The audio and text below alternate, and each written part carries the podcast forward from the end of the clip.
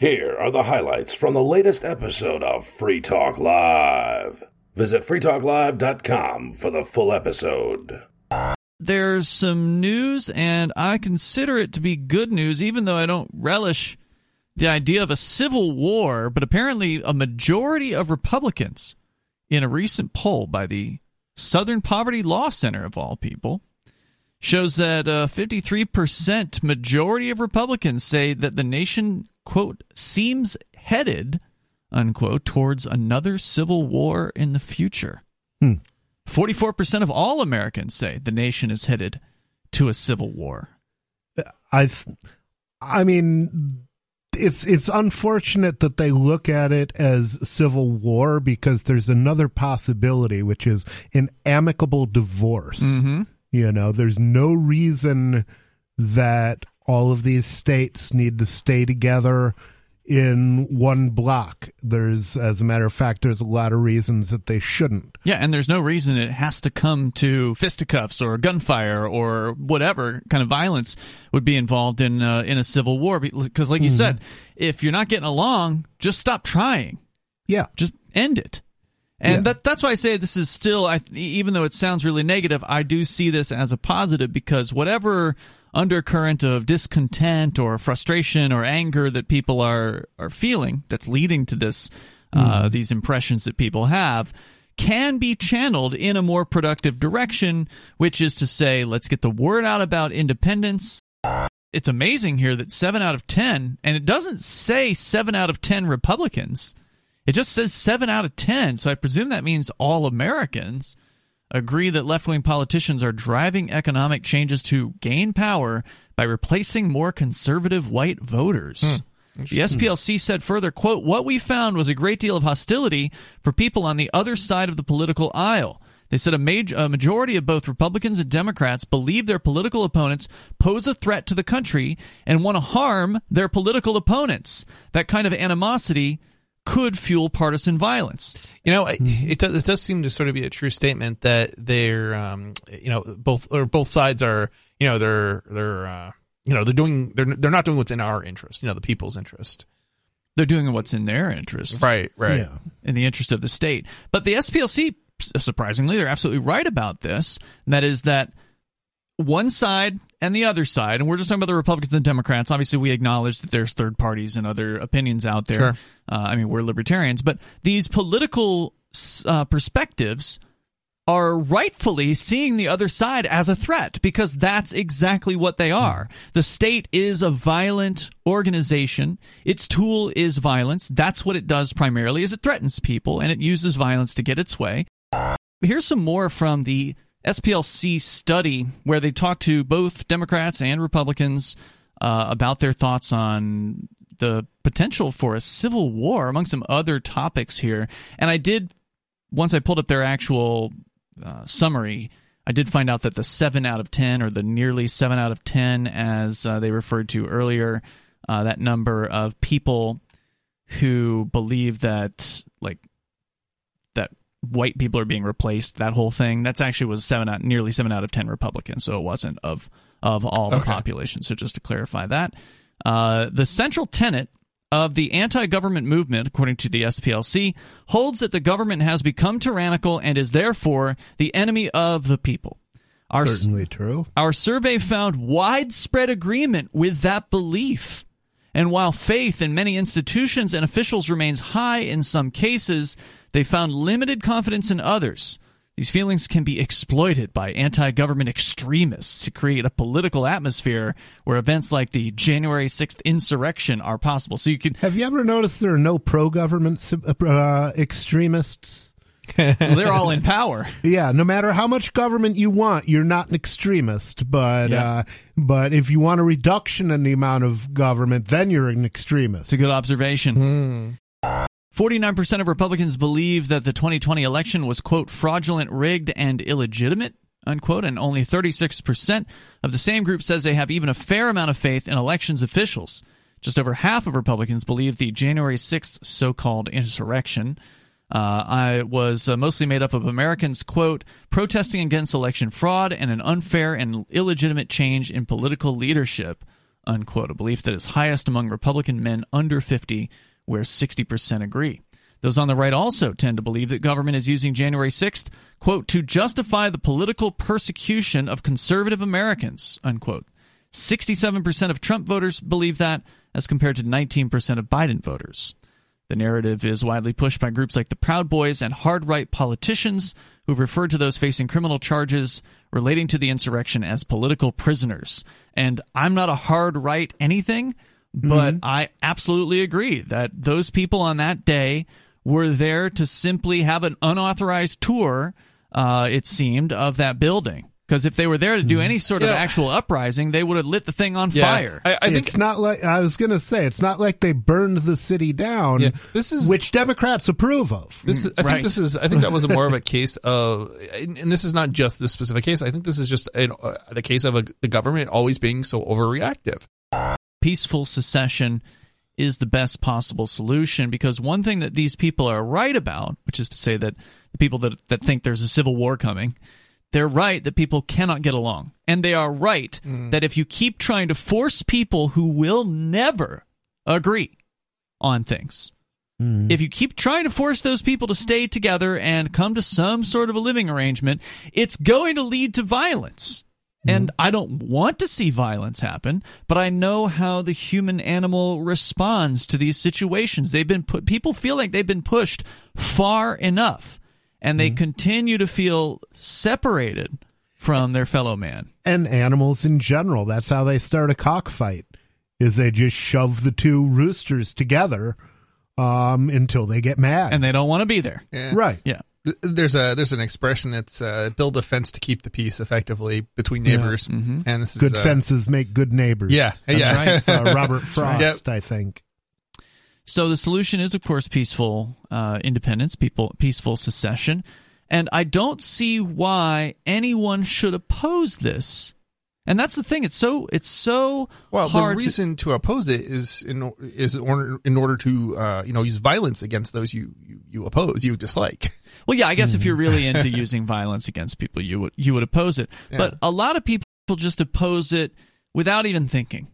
You can't get a good secession poll out of the mainstream media. You can't get it out of, you know, Gallup or any of these organizations. They're just not asking the right questions. Every now and then they'll kind of scrape the surface mm-hmm. of it, but they never really get a solid series of questions. It's usually like a one off or something like that. And this is going to be a poll that's all about it that is going to be i don't know five or seven or something questions all relating to independence and what people think so yeah, it'll be it, uh, pretty important it's going to be hard to break that you know the brainwashing the years and years of brainwashing you know that you know government schools have put young people through for I don't know, 50 years at least, I think. Um, you know, mm-hmm. uh, one nation under God, you know, indivisible, oh, yeah. indivisible, right? Uh, Which was much- uh, written interestingly enough by a uh, by a socialist, and correct. Back in the day,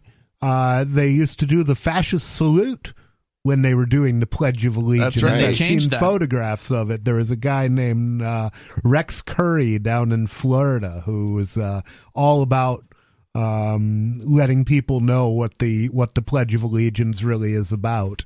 I love that guy's work. Yeah, yeah. it's it's interesting. They couldn't, uh, as I understand it, they couldn't they couldn't basically keep the same, um, you know, symbolism, I guess, or uh, I don't I don't know what you would call that, but that the Nazis had. And if you find yourself interested in this dis- in this topic of, of peaceful independence, then you should start talking about it. And I don't just mean call talk radio, but that wouldn't uh, hurt.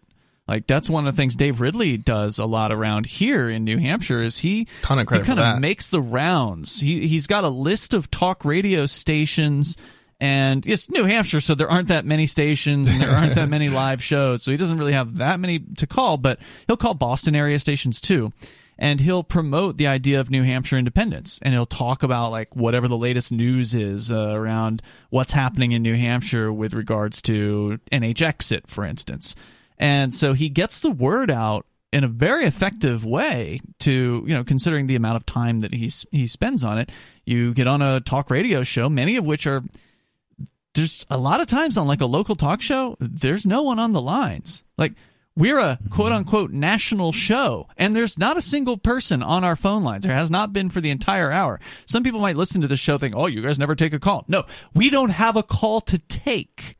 And and that's something that they don't ever want you to admit in talk radio. It's like one of the rules of talk radio is you never talk about how many people are on your phones. And if you find yourself interested in this dis- in this topic of, of peaceful independence, then you should start talking about it. And I don't just mean call talk radio, but that wouldn't uh, hurt. Like that's one of the things Dave Ridley does a lot around here in New Hampshire is he Ton of credit he kind of makes the rounds. He he's got a list of talk radio stations and it's New Hampshire so there aren't that many stations and there aren't that many live shows. So he doesn't really have that many to call, but he'll call Boston area stations too. And he'll promote the idea of New Hampshire independence, and he'll talk about like whatever the latest news is uh, around what's happening in New Hampshire with regards to NH exit, for instance. And so he gets the word out in a very effective way to, you know, considering the amount of time that he he spends on it. You get on a talk radio show, many of which are there's a lot of times on like a local talk show, there's no one on the lines. Like we're a quote unquote national show, and there's not a single person on our phone lines. There has not been for the entire hour. Some people might listen to the show think, "Oh, you guys never take a call." No, we don't have a call to take. Hmm. And and that's something that they don't ever want you to admit in talk radio. It's like one of the rules of talk radio is you never talk about how many people are on your phones. Well, we're honest on this show. If you don't hear us taking a phone call, it's probably because there isn't anyone there. And you know the interesting thing about that is it's not that there's not a lot of people listening. There are. It's just There most are, people. yeah. Most people. I, think most people are just nervous about calling Oh, yeah, talk radio.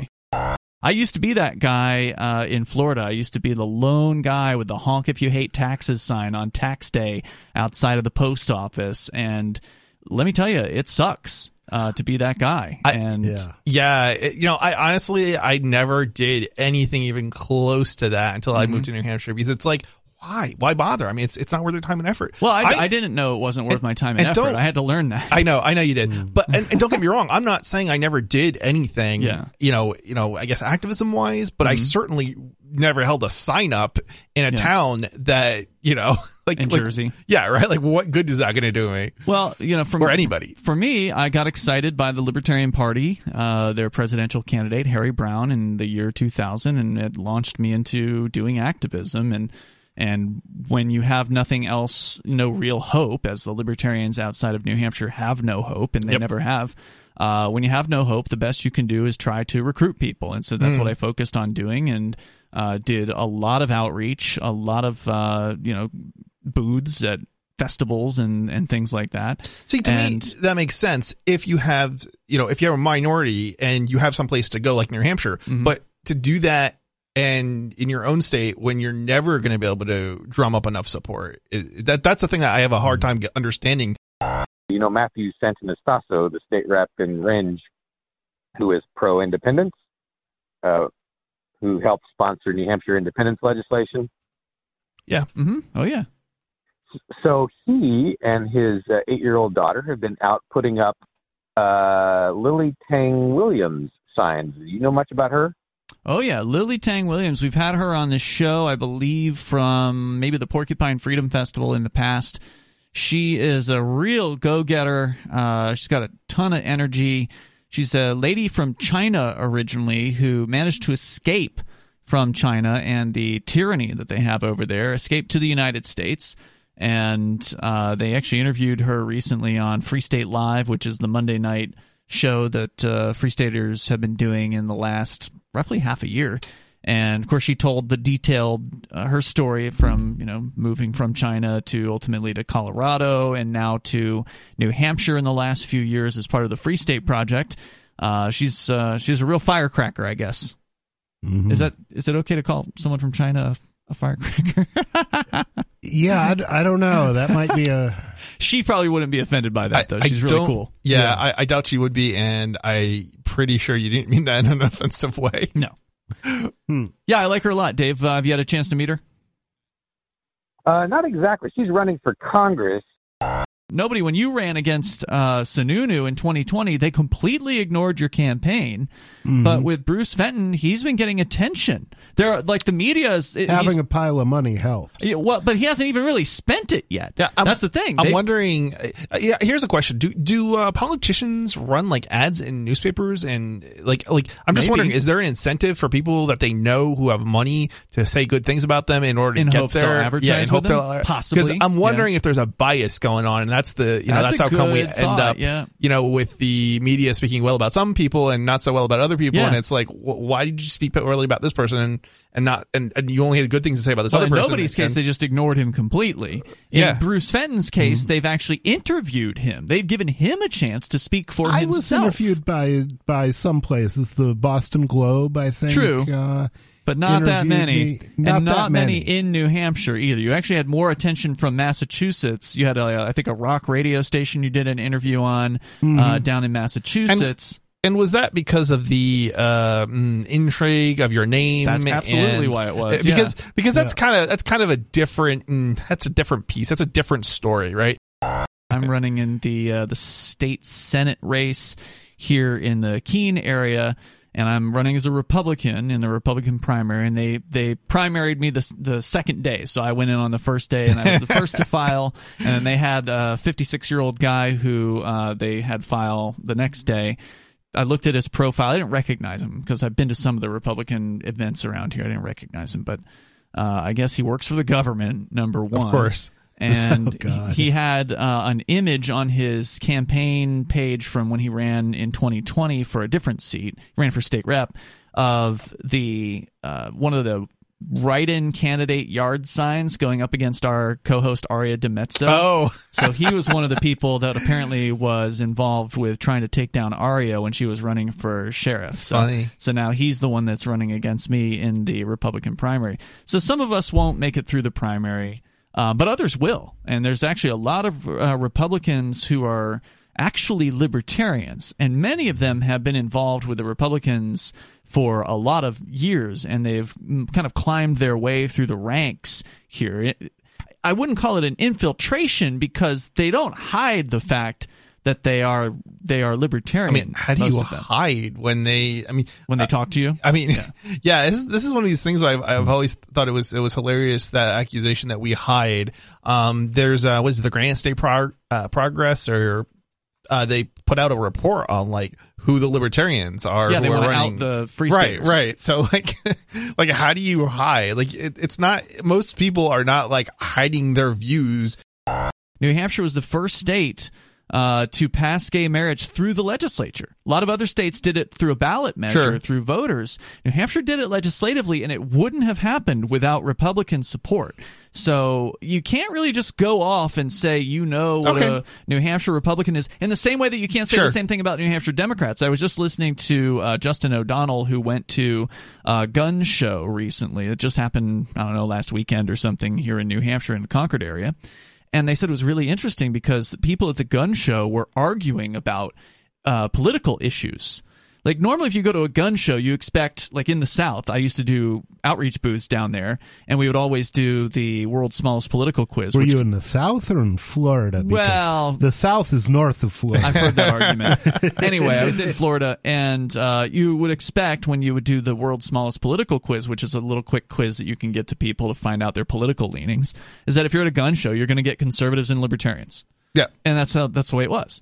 Uh, but here they said people were arguing over political issues from a left-right perspective. There were literally Democrats at the gun Oh, yeah. show Mhm. buying weapons. I just found out that our county commissioners in the Ber- Bernalillo County, they want to get after the speeders and the drag racers now too. So they were on the radio news uh, talking about that. So the so the county is an area outside of the Albuquerque city limit. So Uh-huh. there's uh yeah, so so it's less busy and there's a lot of roads that are far switches and not too many people. So they've been speeding and drag racing for years, decades, and uh, and it has uh, caused a lot of people uh, to die and caused a lot of accidents. And now they want to do something about it, and I'm I'm thinking, what are they going to do? You know, I because they Wow, know what that are they going to do? I- They're going to enrich their own uh, their own coffers, steal a bunch of money. you mean give out no. tickets? Yeah. Yeah. Well, I mean, what I've I've been bugging them for years. I've been calling them up, each one of the county commissioners, and and um and I have been telling them to put the speeding cameras. The Would you describe yourself ban. as a busybody? Um, no, I No? I am not a busybody. the Tor uh, protocol, the uh, the Onion router is what they call it, Chris, and it's been around for a couple of decades. How long? Do you know how long it was prohibited in Russia? People couldn't even go to the website. It actually just got blocked recently. the Oh, web- really? Yeah. So it's the it's to be clear, it's it's not the protocol that's blocked. It's Right. the Tor website, and and the reason they block it is to make it difficult for users to download Tor. Could you block the Tor protocol? Yes, to some degree potentially, but there are um, there's going to be a workaround. right? obfuscations uh, Okay. to prevent you from being able to detect the That Tor protocol that it even exists. Um, there's actually um, uh, a, a bunch of different sort of solutions that exist. Mm-hmm. Um, and in like the kind of the most, I want to say, uh, So you can use Tor in China then. Yeah. So the most censorship resistant solution uh, basically makes it so that you're connecting to a single server somewhere uh, through like a, a relay, uh, basically. Um, that is private effectively. So um, only you have it. And so that it, that makes it much more difficult to block because normally um, It just looks like a data stream connected to yeah, and and, and if China tries to connect to it, it won't allow China's government to connect. So it Mhm. doesn't know that it's it's a Tor relay, whereas it will allow you to connect, but it will only let you connect. Ways to So- get past the Great Firewall of China. yeah. Yeah, yeah, basically. But Russia prohibited the website itself, meaning that people in Russia, uh, the Russian Federation, And- were unable to go to the And Tor website. this certainly isn't the first country that's blocked the Tor uh, project website. and the idea So- was, well, if we block the website, then we can at least stop the average user from going and downloading Right. the Tor browser and trying out Tor. And it's it's kind of humorous because there's just still actually ways to get around that. And one of the ways to get around that is to send an email uh, to I, I don't I don't know exactly where you send it, but it's like some sort of like Gmail address or like there's a bunch of addresses, and if you send an email to those addresses, you'll get a reply with like an executable or something like that, or download link or yeah, something. download link something something something that isn't you know can't be blocked because you're the only one receiving that link or something to that effect. Okay. Um, so, and it's going to be on, it's, it's probably going to be on, uh, like servers or something that are like, you know, um, they're not going to probably block Google G Drive or something like that, right? After the main domain of piracy focused anti censorship, I'm sorry, privacy focused anti censorship tool Tor was blocked by Russian authorities last December, digital rights activists stepped in with successful legal challenge.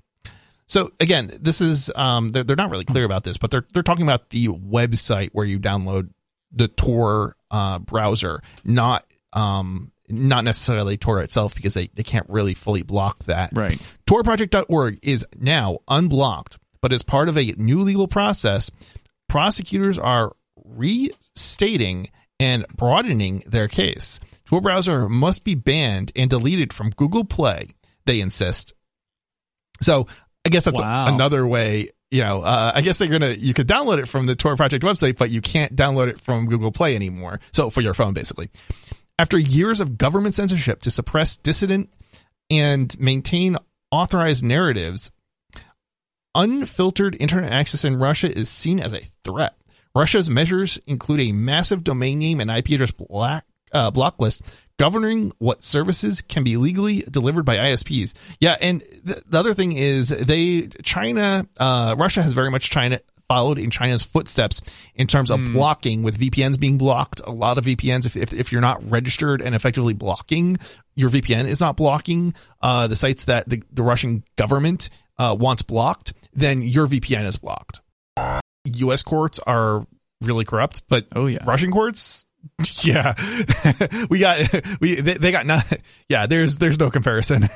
Yeah, and then I pulled up the numbers here. I said we just started talking about different r- levels of freedom in different parts of the world, and of course, Chi- China came up as a comparison, right? Because they've got the firewall, the, Yeah. the Great Firewall of China. Uh, where they block access to all kinds of information and, and websites.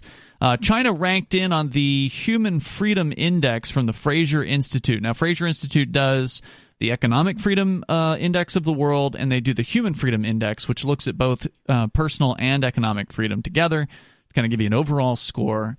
Uh, their rankings show China out of 165 ranked nations, China at uh, number 150. So in the bottom, yeah, the bottom basically 15. Uh, the Russian Federation a little bit higher up on the list at number 126. And then Ukraine, not that much higher, but still a little bit higher at number 98. So Ukraine's in the top 100, but it's still in the middle of the pack. So not Yeah. a not a very free place at all. By the way, since we've got the list up here, uh, Switzerland at number one, New Zealand at number two, which is insane considering the crackdown that they had uh, during COVID. Although this is data that's two years old. You just heard highlights from the latest episode of Free Talk Live. You can download full episodes, subscribe to our podcast, listen live, and more, all for free at freetalklive.com.